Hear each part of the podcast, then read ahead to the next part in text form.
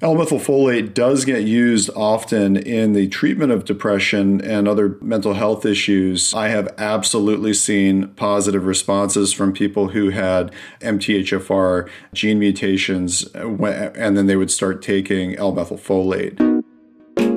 Welcome to the Empowered Podcast, where we bring you expert clinical perspectives on the latest health data and wellness trends. Each week, we'll cut through the noise and answer your unanswered health questions, helping you take control of your everyday well-being. The Empowered Podcast contents are opinions and should not be taken as medical advice. Please consult your healthcare provider before you make any personal health-related changes. Go to empowerDXlab.com to see our full terms. Hey guys, welcome to the Empowered Podcast. I'm Austin Alvarez, and I'm here with Erin Jerger and Dr. Travis Wilkes. How's it going? Excellent. How are you? Fantastic. What's going on with you, Travis? I'm great. Hopefully you guys are doing well. Definitely. So today, Jerger, what would you like to dive into? We are going to talk about the MTHFR gene. Are you cussing? No. What does it even stand for? It's a very long word. It's methylene tetrahydrofolate reductase. Ooh, so it's the gene for that particular enzyme. But what does it even do? That's what we need to ask Travis. He has to give us the rundown on all the conditions that MTHFR gene can deal with. Sure. And a quick overview. It sounds like if you've heard of MTHFR, you might have heard of it in the context of maybe pregnancy, fertility, maybe heart disease and stroke through your cardiologist or primary care physician. You could have heard it connected to cancer, mental health, headaches. There's a lot connected to MTHFR, but we need to know if there's evidence to back that up. So, Travis? Yeah, so it's really interesting. MTHFR is extremely interesting. One of the struggles with it that I have, and I try to always be upfront with in these conversations, is that most of the evidence we have for MTHFR is what would be considered sort of emerging evidence. So it doesn't seem like MTHFR gets a lot of funding in terms of research. Probably because there's probably not a good way to profit off of it from a pharmacological standpoint. You can't really own anything about it, and so there's a limited amount of research, but it is pretty broad. And so there's all these kind of studies that have been done, and they're all, like I said, they're all kind of emerging research. So there's interesting things that the research is showing, but it's hard for me to go and list and say, I am 100% confident that if you have an abnormal MTHFR gene, it's causing this problem, that problem, and that problem. And so that's a struggle. And so the whole time we talk about it, it's going to be important that we sort of frame it in the context that this is based on emerging evidence. Things may change rapidly, and things may seem to be correct now, and then they may be proven to be incorrect in the future. But it does lead to sort of a curiosity, and there's some curiosity about how much does this gene activity and ultimately the MTHFR enzyme, how much does that lead to medical issues? And then if you overcome these enzyme deficiencies by supplementing with the end product, do you feel better? And I mean, it's it does lead to the potential for sort of empirical trials, but just keep in mind throughout this whole discussion that it is emerging evidence based. So disclaimer, then, it sounds like MTHFR will not solve all of your problems, and taking supplements as a result of that may not fix anything, but we still want to learn about it, right? So for an overview, if we're going to simplify it, is it just MTHFR helps you activate folate or vitamin B9 and to make it bioavailable or active in the body so you can actually use it? Yeah, so MTHFR is an enzyme that causes methylation. And so methylation is basically adding a group onto something else. So it's adding a chemical onto a chemical. It's sort of like if everybody was required to wear a hat to walk in a building and you weren't allowed to walk into the building without a hat, it is the man in front who puts a hat on your head so you're allowed to walk into the building. And so what's important about this is that folic acid or folate, which we get from foods and supplementation, and a lot of foods are fortified with it, everything from prenatal vitamins, multivitamins have this, vegetables and fruit are often rich in folic acid or folate. And so we get a lot of folic acid, folate exposure from normal diets. So what happens next is that folate goes into the bloodstream, and the MTHFR enzyme will add a methyl group onto it and turn it into L-methylfolate. What then happens is L-methylfolate, we know, is sort of the building block for neurotransmitters, which are chemicals in the brain like serotonin, norepinephrine, and dopamine. It also seems to have other effects, but if you look at it from what's very clear is that folate from the diet clearly becomes L-methylfolate. L-methylfolate clearly becomes serotonin, norepinephrine, and dopamine. And so if you have decreased MTHFR enzyme activity, you're not going to be as efficient at converting folate from your diet into L-methylfolate. Does that mean then you therefore have less of those healthy neurotransmitters? So it's tough to measure that. It's largely tough to measure that because we can't measure those neurotransmitters. So there's no good blood test for neurotransmitters, and we can't. Most people are unwilling to let someone stick a needle into their brain and pull some fluid out. So it's really that was sort of a joke, but it's really hard to kind of determine how much neurotransmitters in anyone's brain, and you see that a lot. I mean, the entire treatment of depression and anxiety is largely based around changing levels of serotonin, norepinephrine, and dopamine, depending on different drug classes. That's what SSRIs, which are selective serotonin reuptake inhibitors, which is a huge class of antidepressants. That's what they do that's what we think they do, is that they increase serotonin in the brain by causing serotonin to not get broken down. And so it's sort of a rational argument to say that if you have less L-methylfolate, then you are more likely to have less serotonin, norepinephrine, and dopamine. Makes sense. Now, I've heard of drugs called Deplin, which I think is like a 7.5 and a 15 milligram dose of methylfolate, huge doses. And my understanding is psychiatrists actually use that to treat depression sometimes, right? Yeah. So Deplin is a brand name medical food that is L-methylfolate. There's also, and that's prescription. There's also non-prescription forms of L-methylfolate that are commercially available as well under different brand names. And it does seem like these high doses are often what's needed. But yeah, so those. L-methylfolate does get used often in the treatment of depression and other mental health issues because it does seem to have a positive effect, at least anecdotally. Trials are sparse and a little bit difficult to give solid evidence. I can tell you anecdotally, I have absolutely seen positive responses from people who had MTHFR gene mutations, and then they would start taking L-methylfolate. What kind of dose do you usually give?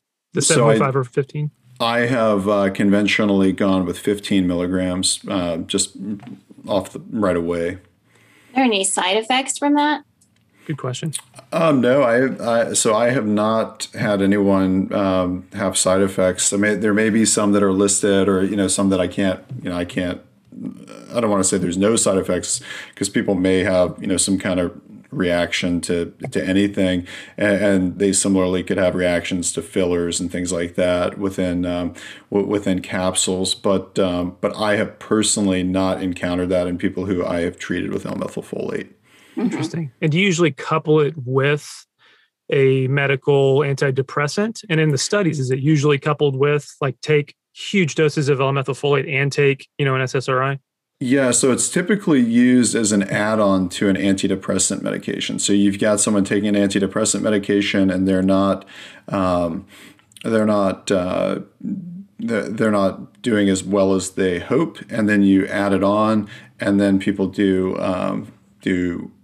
better. That's the hope, that they do better. And so I definitely think it's important that you treat that illnesses get treated by medical professionals. So I definitely don't endorse self-treatment. I think that knowledge is very powerful, and having knowledge of this can definitely help you work with a medical professional to make shared decision making. But I definitely want to push that people work with medical professionals and don't self-treat, especially mental health issues, because they're very important to treat correctly. Absolutely. Yeah. And we've talked now about mental illness and mental health with MTHFR. What about the need to convert homocysteine? And is there a different path looking at more heart disease, blood clots, in that range? Yeah, so it gets into another kind of, emerging evidence, curiosity. So one of the things that we often see is that people who have MTHFR gene variants, which are, forms beyond kind of the standard expected MTHFR activity. So they often will have elevated levels of homocysteine, which is sort of an enzymatic byproduct, and is sort of seen as potentially negative. And so having an elevated homocysteine is, I think of it as being suboptimal. And so you want to have a normal homocysteine, and you can often use homocysteine as a marker to know, are you getting enough L-methylfolate? I do kind of, this is where it becomes tricky also, because other things affect homocysteine other than just folate. And so B12 and vitamin B6 can also have effects on homocysteine. And so, you would, if you have an elevated homocysteine, you probably need to go beyond just this test. You probably need to kind of understand overall your B vitamin levels across the board. And so, I think you don't want to say, you don't want to draw a direct line there, but you want to kind of put that into the reasoning and say, okay, now, I have an MTHFR gene variant. My homocysteine level is elevated. What steps can I do to correct that? Should I also check my vitamin B12 level? The more data you have and the more knowledge you have, sort of the better decisions you can make, especially because there are sort of differences in the MTHFR gene. So not everybody has the same variant. So it's not like it's not like you have the normal standard or you have some other things. So there's differences within there. So there's one variant called the 677TT, which decreases MTHFR enzyme activity probably about 60%, versus a 677CT variant, which probably decreases enzyme activity about 30%. Interesting. And so, you get into a game of percentages, and it's good to have sort of a marker that moves, because the gene will never change. You'll never change the gene that you have, at least with current technology. That may change 20 years from now, but we'll have to see what happens there. But you can definitely use homocysteine as a marker to understand if you're sufficiently supplementing, and then that may have, correcting the homocysteine level may have important other secondary benefits, like decreased risk of blood clots and decreased risk of cardiovascular events.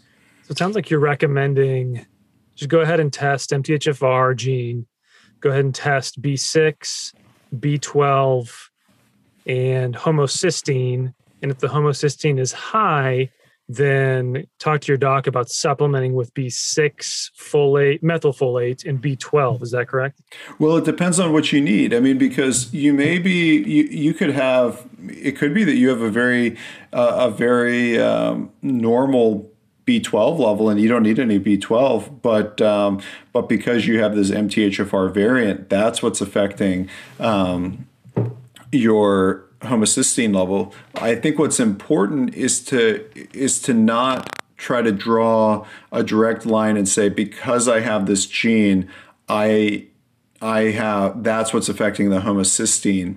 And that's the only thing that's affecting it. I guess that's my kind of caution point here. I really want people to understand that you may need L-methylfolate to help correct that homocysteine level, but you may need L-methylfolate and B12 or B6 along with it. And it would be terrible to need B12 and then only take L-methylfolate and, just assume that you're correcting everything. So what I'm really advocating is that you kind of do a comprehensive evaluation, and you really try to dig down to the root of everything and look at all the data and really try not to make assumptions, because really the wonderful thing about the world today is that data is readily available about ourselves. We can access so much data about ourselves, and you don't want to make assumptions based on one lab value when the rest of the data is so readily available. Yeah, I like that. That's a good approach. Me too. So you mentioned B12. What about inactive cyanocobalamin versus active methylcobalamin? I mean, do you use one or the other? Yeah, so I typically advocate for methylcobalamin, which similarly to L-methylfolate, has sort of already been methylated, and so it's sort of the active form of B12. That just sort of it's readily available. It's very easy to find at pharmacies and big box retailers and online retailers. It's extremely easy to find the methyl cobalamin or methyl B12 form. The one challenge that if you do have a low B12, even if you use methylcobalamin, which is a very high quality form, it's important to understand though that you need to follow your levels, because even having a normal even having a wonderful supplement that may say it has 10,000 times the daily value, some people cannot absorb B12. For a few different reasons. So sometimes people have malabsorption issues like celiac disease or some other kind of malabsorption issue. Otherwise, there's actually an autoimmune condition where people attack this thing called intrinsic factor, and so intrinsic factor is something. It's like a courier in the stomach that's produced that actually acts as like the shuttle to get B12 from the stomach side of things into the bloodstream. And so if you don't make intrinsic factor anymore, then you cannot move B12 across the stomach lining or gut lining into the bloodstream. And so that just reinforces to me that we really need to identify problems using labs and understand what we're dealing with, and then sort of try to line those up with symptoms and say, oh, maybe this is causing that, and then sort of see do things get better, and do sort of like personal experimentation. And of course, under the supervision of a medical professional, and then you have to follow those labs with additional labs a few months later, and make sure that things are actually rising. So if you go take methylcobalamin every day for a couple months, and you retest the level of B12, and your B12 level's low and your homocysteine level's high, then chances are you have some sort of malabsorption issue. Mm-hmm. And if that's the case, then you're going to need injectable or intranasal forms of B12, And then you're also going to need to figure out the root cause of why do you not absorb B12. So why are you having this malabsorption issue? And that could be, like I said, anything from celiac to other malabsorption states, sort of like SIBO, which has gotten a lot of attention recently. Would you ever see someone that took B12, they get their levels up to a good range, but then they just drop as soon as they stop taking it? Would that be the same issue?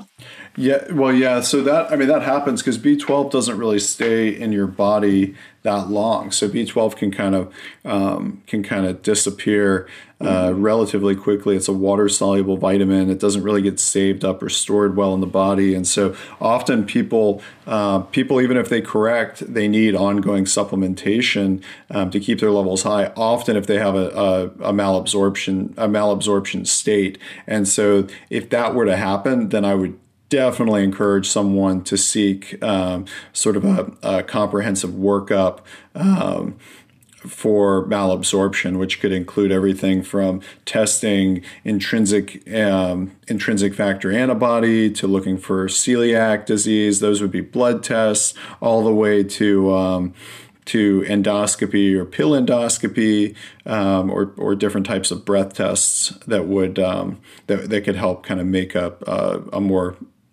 better diagnosis of malabsorption. So, I mean, I think what this whole thing kind of points to is that all of these labs are crumbs. They're all kind of cookie crumbs, and they can lead to the answer. But you have to make sure you don't see any of these things as silver bullets. There's no lab that I know of that's a silver bullet. And the MTHFR gene is a perfect example of that, because sometimes it gets sort of, I think, miscredited as being this end-all, be-all. If you fix this, all of these million problems will go away and you'll be better. And I think that's the wrong way to look at it. I think it can be a really important piece of the puzzle for a lot of people. And I have seen it help a tremendous amount of people. But it also may not be the primary thing, or it may just be a piece of the problem, a component of the problem. And then you need to kind of continue to explore that and say, okay, well, I know that I have this MTHFR gene variant. What's my homocysteine level? And then what's my B12 level? And just kind of follow these things down. And then it may lead you to say, oh my gosh, I actually have this malabsorption issue because I have this small intestine issue where I have SIBO, and that's really my problem. And so, you know, that is, that's sort of the wonderful thing about using data to make that sort of trek through things. I'm sort of making it probably overly simplified how I'm describing it, but if you have a good medical professional that you're working with, they should be able to kind of guide you through these steps and make sure that you're doing the right thing to kind of get you to your best self. I have a question. I've heard you talk a lot about migraines, and I know, isn't there a link with MTHFR and migraine? And, you know, how would you help someone that is suffering from migraines? Would you actually recommend this test? Yeah, so the link is kind of like everything else with MTHFR.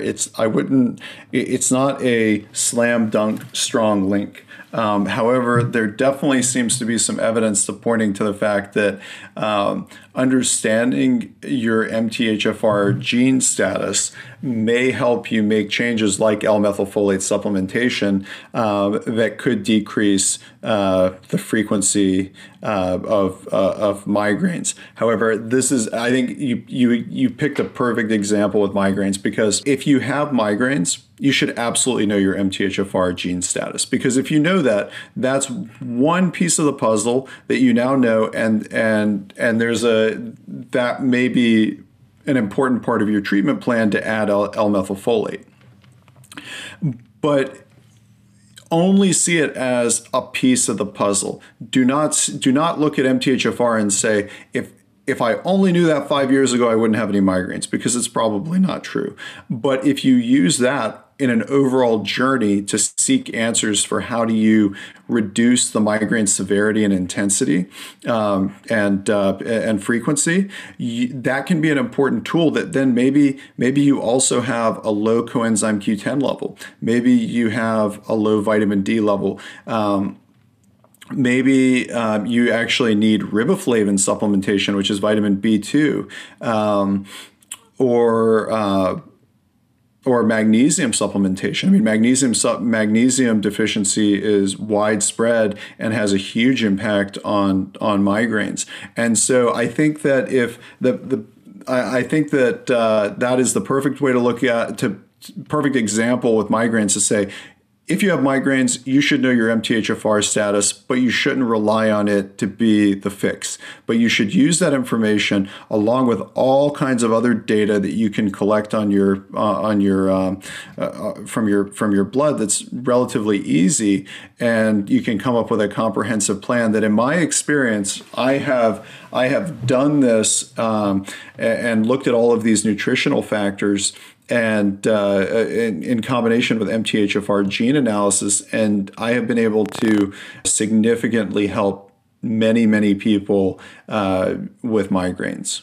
That's awesome. And it's if you I don't know if you suffer from migraines, but if you can reduce migraine frequency and severity by 50%, and then use medication less, then you've just changed your life. Mm-hmm. It's a huge win. Yep. So I have to ask, most of my friends are of childbearing age and want to know if there's a link between MTHFR and pregnancy, MTHFR and miscarriages, MTHFR and general fertility. And then I have seen some very limited research on fertility that for men and it affecting spermatogenesis. So can you talk about that a little bit? I think that we don't know. There are, if you were to go to to PubMed, you could find all kinds of articles. The problem is most of them are done in relatively small populations, and so it's hard to make extremely good conclusions. The way I've approached it is that it is possible that it has an effect on fertility, miscarriage, etc. And knowledge of your MTHFR gene status does not negatively affect any of those things. So you knowing about that does not have a negative effect. Now, if you know about your MTHFR gene status and then you say, what do I do now because I need to take a multivitamin or, a prenatal vitamin, you can make the decision to then say, I'm going to take a prenatal vitamin that has L-methylfolate, which those are widely available. And that may be, the extent of which you use that information. And I think that's fine. I think that, and that's where I'm saying that your knowledge is never going to be an issue with this. I think that it's valuable enough or questionable enough that it's worthwhile to know if you're childbearing age and considering pregnancy to know your MTHFR gene status, because it may make you make that kind of decision. So you may not have any kind of symptoms that you feel need treatment with high dose L-methylfolate. You may not feel depressed or have fatigue or issues, but you may say, well, you know what, I've got this gene variant. There's this prenatal vitamin that costs $5 more, and it has L-methylfolate instead of regular folic acid. I'm going to take that one because even though the evidence is sort of unclear, it's not going to be a negative. And I think that's sort of where I've seen people kind of use the data the best way. I definitely don't think that someone should take this data and say, oh, because I have this, I'm really nervous because I think that there may be an issue. I think that's the wrong approach because I don't think we have enough evidence to cause that level of fear. But I think that using it to make sort of a self-advocating, more prudent decision in terms of supplement selection, that's where the positive element can come in. That makes sense. So would you generally just recommend that everyone take the prenatal vitamin that has L-methylfolate in it, even if they haven't tested MTHFR? Is there any risk for that? Yeah. So, so what I've generally found is that higher quality supplements often have L-methylfolate in them, regardless of what, who they're aimed at. I mean, so I give my kids a multivitamin every day. They take the gummy bear multivitamins, and their multivitamin has L-methylfolate as the folate source. Fancy. And so I think that, yeah, when it gets into a bigger conversation about multivitamins, which I'm pretty judgmental of usually. And I think that there's a really big amount of quality issues that you see with them. I tend to be pretty judgmental about, if they put retinyl palmitate instead of mixed carotenoids or beta carotenoid for the vitamin A, or what kind of magnesium do they use? Do they use magnesium oxide versus a more absorbable form of magnesium? But I think that, when I look at a multivitamin label, it's easy for me to go down and, try to be nitpicky when someone who doesn't have my background looks at it. I think that generally what I've seen, and there may be an exception to this, but generally what I've seen is that if a multivitamin, whether it's for kids or a prenatal or an adult, if it has L-methylfolate as the primary folate source, it tends to be overall higher quality, and all the other ingredients tend to be higher quality. There is no person that would be harmed by taking L-methylfolate in the place of regular folate. Guys, I have to share something. I just looked up my MTHFR results. Ooh, you're going to share? I dug them out. So I have these copies. I have the 677 and the 1298. And my B12 is low. And my homocysteine is high. Goodness, you're a mess. A mess. Once again. You don't take L-methylfolate, do you? Or B12? I take methylcobalamin. Okay. I do take methyl B12. Well, maybe you can be a guinea pig for the podcast, and you can start, and then you can report back and give us your... I need to do that. I will. Awesome. Well, that was great, Travis. Thank you for everything and for all the great information. And we'll see you next time. Definitely. Thanks, Tom. Thanks, guys. Thanks for listening to the Empowered Podcast, your trusted advisor for all things health and wellness. For more information on how you can take control of your health, visit empowerDXlab.com or follow us on Twitter, Facebook, Instagram, and LinkedIn. Be sure to subscribe wherever you get your podcasts, and we'll see you next time. Until then, stay empowered.